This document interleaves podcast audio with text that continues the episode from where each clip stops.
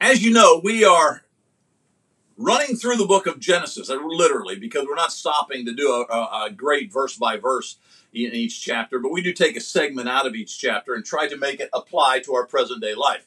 And today we're in chapter 37. Not hard to make this one apply. You're going to see a transitional period that's happening in the book of Genesis now. Up until this point, Jacob has pretty much been our primary in the second half of the book of Genesis. But when you get to chapter 36, there's this little, I don't know if the Lord did it intentionally or not, but there's this little break. In chapter 36, we change gears, and no longer is Jacob the primary. Esau gets an entire chapter. We talk about the history of Esau. Then in chapter 37, we go with Joseph. And from 37 on through the end of the book, it's going to be Joseph as our major character. Okay.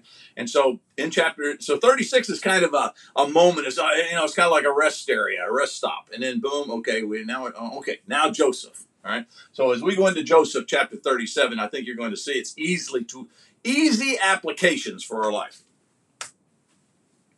Here are five questions for you that you can use to uh, study on your own, or if you're part of the School of Biblical Studies, you'll have them for the final test. You can kind of fill in the blanks as we go along. Got them? Screenshot that? All right. Genesis chapter 37. The question or the statement, the theme, if you want to go with it, is what life, excuse me, when life is the pits. You ever feel like your life is just in the pits? Ever feel like, man, it can't get any darker than this? Maybe you've got financial problems, uh, health problems, uh, relational problems, whatever it may be, and it just seems like your life is in the pits. Well, when life is the pits, you might want to stop and consider Joseph. You might also consider Jeremiah, my favorite prophet. Genesis 37, verse 24, and they took him, threw him into a pit. The pit was empty, there was no water in it. This is what takes place to Joseph in Joseph's life by his brothers, of all people. And we'll see as the story unfolds here with my three points, we'll see why that takes place. But first thing I just needed to see is that Joseph's in the pit. How did he feel while he's in the pit? What did he do while he's in the pit? We don't have a lot of information about that. But I am going to suggest to you in this lesson that there are at least three things that led to him being placed in the pit and three reactions that you and I can have because of that. But before we go there, I want to go to my favorite prophet because the same thing happens to him. Jeremiah 38 and verse 6. So they took Jeremiah and cast him into the cistern, a pit basically, letting Jeremiah down by ropes, and there was no water in the cistern, but only mud, and Jeremiah sank in the mud. Can you imagine? That's your place. And it's because he, he spoke the truth. He was rejected by God's people because he spoke the truth. Not unlike what's happening to individuals who are courageously enough today speaking God's truth. They lose support, they, they get fired from the pulpit, whatever it may be, and they're pushed aside. Jer- that's why Jeremiah is my favorite uh, prophet because I can I just relate to him so much. But here this poor guy is preaching a difficult truth, but nevertheless saying it powerfully. And what do they do? They throw him in a pit. Okay, so you got Joseph, you got Jeremiah, you got the common picture of individuals that are called to do God's work, and yet they find that life is the pits. Sometimes that's what happens in ministry. All right, now let's make some applications. All right, Genesis 37 and verse 4. When his brothers saw that their father loved him more than all his brothers, they hated him and could not speak peacefully to him. Um, backstory, you're familiar with it, but prior to this, Joseph has uh, had dreams in which he has family bowing down to him. And he he tells his family about it, they're not happy, including his parents. He is clearly acknowledged as the most favored son of his father, and he's been given a coat of many colors. That's what you really remember Joseph by, at least his early years, I suspect. And so all of these things have added up to make the brothers not just jealous, but hate. They evidently hate him. And before he gets thrown into the pit, you notice that they got this particular context that they hated him and could not speak peacefully to him. One of the things that's going to happen when life is in the pits is you're going to have verbal cruelty thrown in your direction. People are going to say things that are dishonest, uh, that are cruel that that that are designed to make you hurt. The sticks and stones may break my bones, but words will never hurt me. Completely untrue. Words hurt, often hurt worse than sticks and stones. So, how do you deal with that? Matthew chapter 5 and verse 11 Blessed are you when others revile you and persecute you and utter all kinds of evil against you falsely on my account. Rejoice and be glad, for your reward is great in heaven, for so they persecuted the prophets who were before you. Two things he says. If you are being verbally abused on the on account of Jesus, he says you're blessed. And I'll tell you why. Number two things. Number one, your reward in heaven is great. And number two, you're among good company. The prophets, remember Jeremiah in the previous slide, the prophets before you, they were also persecuted in horrible ways. So if you find yourself in ministry of any kind, and you find yourself being rejected verbally by those who should know better, those who should have deeper spiritual priorities, remember you're not alone. In fact, you're part of a long line of individuals who was persecuted in a very similar way. Joseph's brothers couldn't even speak peacefully to him. Jesus will tell us when that happens to you, feel blessed because your reward is great. Hang in there. Your reward is great. And number two, remember, you're part of a long line of, of individuals, truth speakers who were abused verbally. Number two, when life is the pits, there's going to be physical cruelty as well. So when Joseph came to his brothers, they stripped him of his robe and the robe of many colors that he wore, and they took him and threw him into a pit. So Joseph is going to be verbally abused. And once the brothers get him alone out in the countryside and they recognize daddy's not around to defend him, they strip him of the coat of many colors.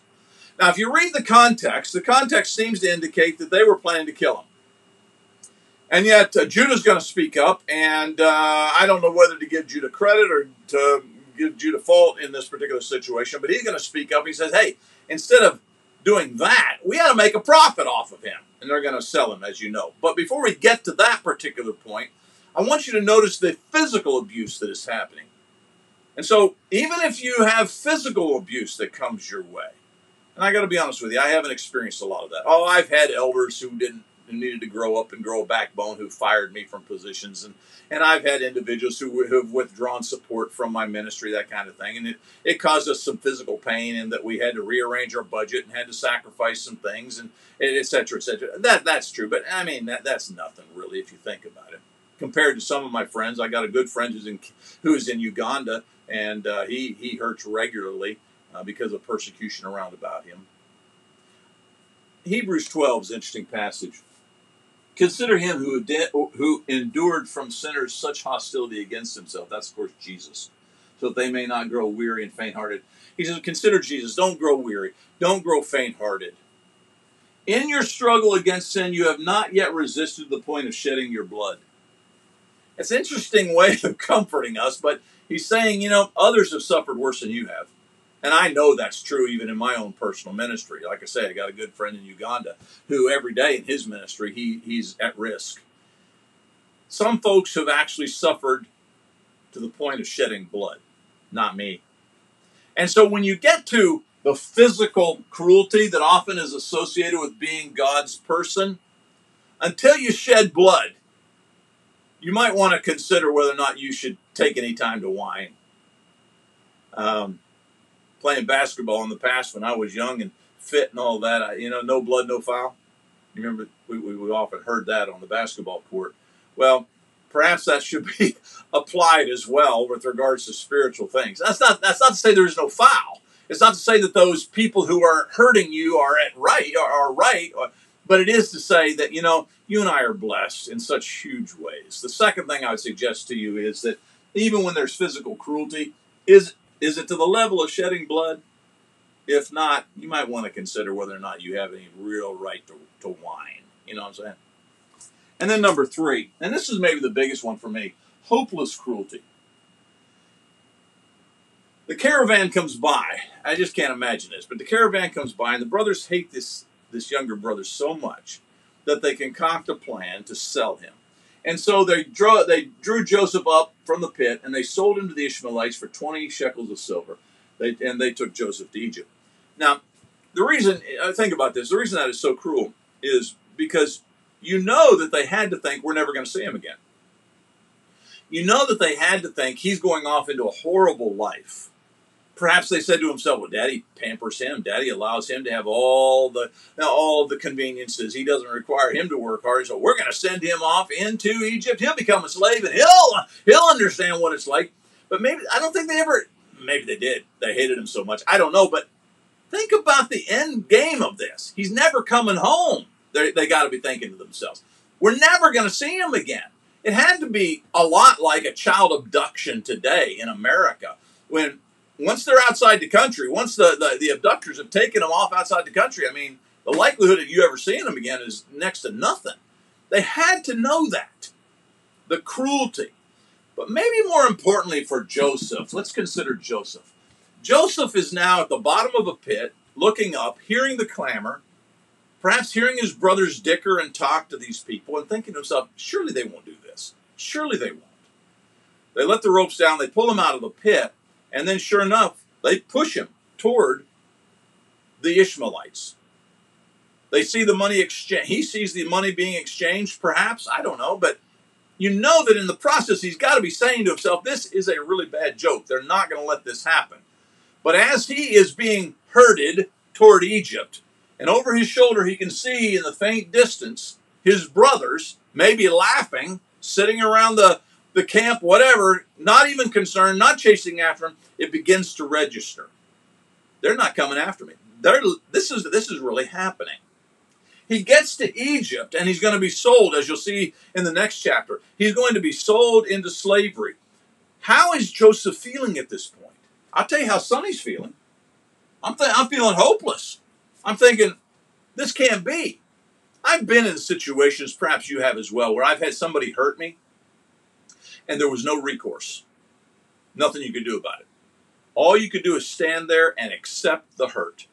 And I'm telling you, that's one of the the most hurtful hurts that you can hurt because it's hopeless, right? There's no recourse. You don't see it doesn't seem like there's any justice to be had. When you find yourself in that situation, I want to remind you what Paul will say to the Romans in chapter 12. Beloved, Never avenge yourselves, but leave it to the wrath of God. For it is written, Vengeance is mine. And then watch this I will repay, says the Lord. It's hard for our little carnal minds to capture the reality of the future that has been promised us. Faith is a tough one. That's why we're told repeatedly to build our faith. But we need to recognize that God says, My people will be avenged. It will take place. And so, in those moments when you've got to hold your tongue, in those moments when it seems like hopeless cruelty is coming your way, there will be no resolution to this. Understand and know God promises there will be. It may not be in your lifetime, but there will be a time when resolution will take place. God will repay. Hopeless cruelty? No, it's not hopeless at all because our God is in control of that. Lastly, by way of review, when life is the pits, remember there's verbal cruelty, physical cruelty, hopeless cruelty, but 1 Corinthians chapter 10 and verse 13, no temptation has overtaken you that is not common to man. The temptation to strike back, the temptation to give up, the temptation to blame God. All of these temptations, he says, common to man. It's happened before. Nothing new under the sun. Somebody has had it just as bad as you, and others have had it worse. There's no temptation that has come that is not common to man. But, watch this God is faithful, and He will not let you be tempted beyond your ability. Somebody said, if you're at the end of your rope, tie a knot hold on because God will not let you fall. If you fall, it's because you choose to fall. You know, I've often heard it too said that, you know, if you're in the room of temptation, look for an open window because God's got one. He's going to say, God is faithful. He will not let you be tempted beyond your ability, but with every temptation, He will provide a way of escape that you may be able to endure it. Whatever you're struggling with, verbal, physical, hopeless, cruelty, know this there's a way of escape. There's something that you can do. There is, Watch for it. Look for it. I posted just this morning two of the most important things for you to do it at the initial stage of your day. And the second one you're going to think is kind of silly. The first one you're going to know already. But the first one is to pray. Before you ever start the day, first thing I do before I ever get out of bed is I spend a lengthy period of time talking to God. The second thing is to make your bed. After you've spent time with God, make your bed. The reason is because you're taking care of the clutter in two of your areas of existence spiritual and physical.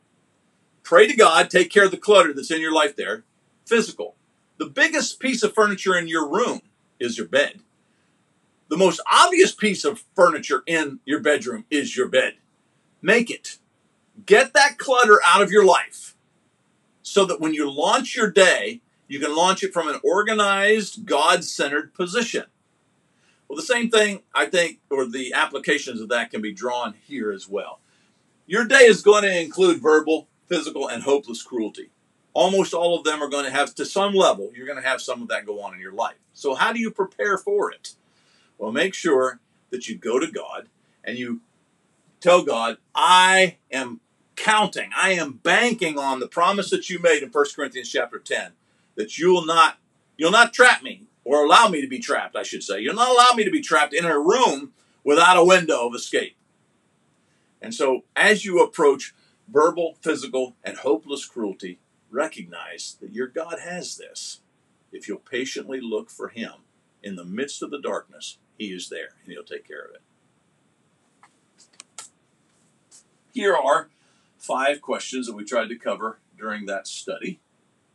Screenshot that. You got it? Well, I appreciate you for joining me. I love you so very, very much. It means the world that we can be together each time and continue to make application of the book of Genesis.